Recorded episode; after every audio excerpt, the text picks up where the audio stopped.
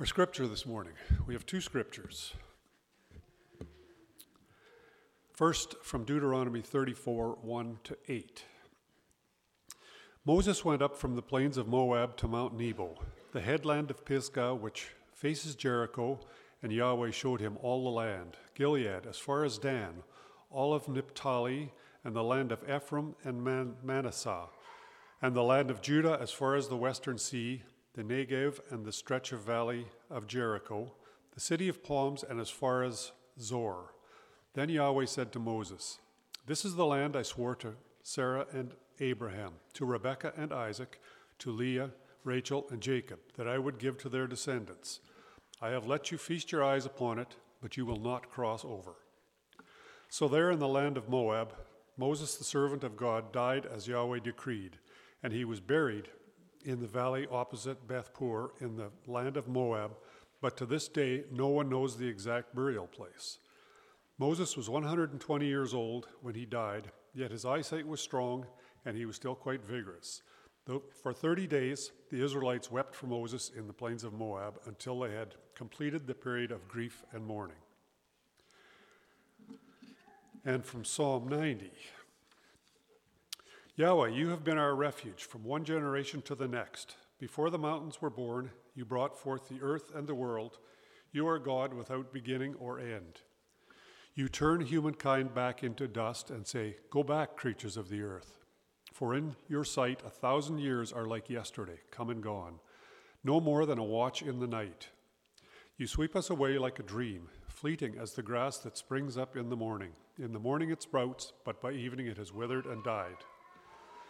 In the same way, we are consumed, terrified by your anger and indignation.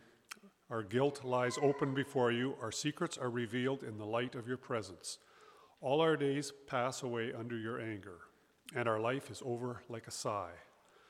The span of our life is but 70 years, perhaps 80 if we're strong, but the best of them are nothing but sorrow and pain.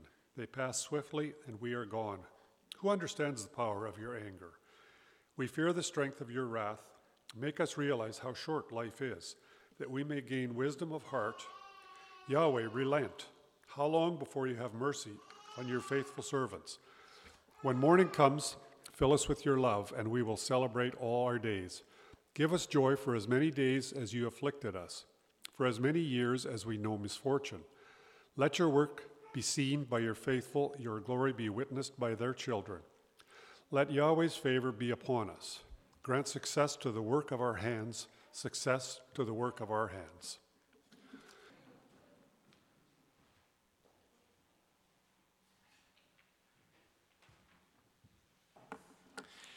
It is quite the melodramatic scene. Moses, legendary prophet of Yahweh, the prince of Egypt, the conqueror of the Red Sea, the architect of the Ten Commandments, once again, Moses goes up the mountain to the presence of God. This time it's different. Moses now shows the weight of his years. His people have gotten stuck, they've bogged down in their wilderness journey. His leadership is in question.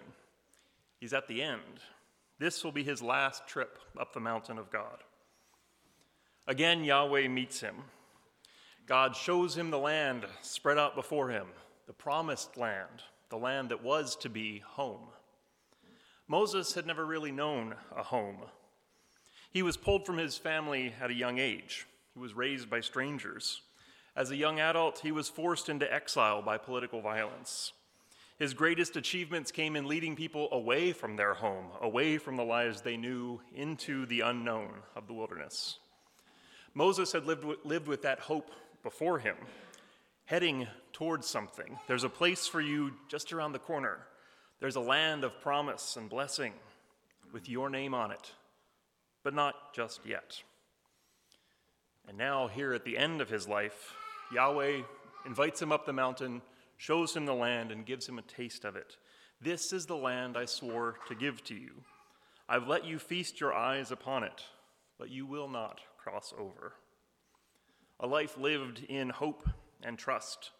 Yet Moses dies with all of that unrealized.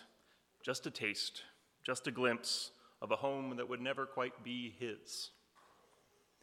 You might expect Moses to be bitter at God for keeping this promised land from him. You might expect shame at his own failures, grief over what might have been for his people. But instead, Moses says this Lord, you have been our dwelling place through all generations. Oh, I should say that I'm taking a bit of creative license here with Moses' response. The official record of Deuteronomy, as Glade just read, doesn't say how Moses responded to God on the mountaintop. But this psalm, Psalm 90, is traditionally given the title the Prayer of Moses. And the folks who choose the lectionary text have put these two scriptures next to each other. So maybe I'm not totally off base to hold them together in conversation. So here's the end of the scene as I imagine it. God says, Here, Moses, here's this thing that you thought you always wanted, this thing you've been chasing. You can look at it. I'm sorry, it's not going to work out like you wanted it to. And Moses responds, It's okay, God. I've realized something here at the end of my life. All of this goes by so fast. All I wanted, everything I've been chasing, even this dream of a homeland, we humans are dust and dreams. It comes and then it goes. And that's okay, because beyond all of that, there is something greater that holds all of that together. Lord, you have been, you are our dwelling place for all generations. I've been longing for home, but turns out I've been home all along. Or something like that. A little bit of scripture, a little bit of Wizard of Oz, maybe. On one level, Moses had spent his whole life working towards something that he never quite got. But on another level, what he was really after, he already had. What made the promised land special was the presence of God, shalom, the ancient Hebrews called it harmony, unity, wholeness, and justice, and peace, right relationship with God, with creation, with others. That was what the homeland was going to bring. But as Moses discovered, you don't need a homeland to have shalom. You can make shalom wherever you are because it's not about the land. It's not about success or stability or whatever else you're chasing. It's about what's happening on the level underneath all of that. It's about how all of that stuff is held together. And on that other level, what Moses named as holy ground, the very presence of Yahweh, that was always with him. That was where he lived from the very beginning. Like Moses, most of us humans long for home and for all that home represents stability, security, resources for prosperity, physical and psychological and emotional and spiritual well being.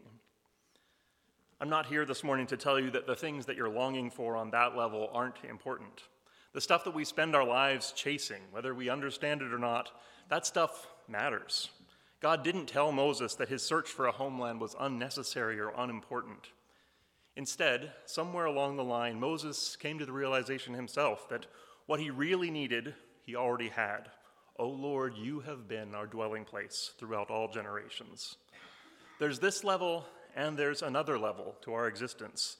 There's all the stuff of our individual lives, and that matters. And when you zoom out, when you go down a level, when you go underneath, when you go within, maybe, you can catch a glimpse of the bigger picture where you already have everything that you need. I call it meaning, purpose, and belonging. You might call it something else. Moses called it home. Jesus called it the realm of God. The mystery is that life happens on both levels, both are real and true. We are fragile humans. We are limited by our psychological, physical, emotional, relational needs. We spend our lives trying to get those needs met, and that is okay. That is good. That is essential. And we exist on this larger whole, within this larger whole of the universe of creation. Creation that is somehow infinite and expansive from a scientific perspective. Creation that is sacred and eternal from a theological perspective a creation that is bound up and held together by the goodness of Creator. In that space, underneath, there is enough for all. For everything is part of that larger whole, even our needs and our belonging and our longings. It's all here. Everything belongs. Sorry for being a little idealistic and existential this morning. Actually, I'm not sorry. Welcome to church. Idealistic and existential is kind of our jam. Where is home for you? What spaces of meaning, purpose, and belonging are you chasing, working for, fighting for? That stuff matters. It's all part of the gift of life in Creator's world. And yet, that is not all that we are. All of our needs and longings are held together in the wider reality where you are part of this larger world, where you already have everything that you need, for you are already home. With the psalmist, I pray, satisfy us, O God, with your unfailing love, that we may sing for joy and be glad all of our days. May God give us eyes to see.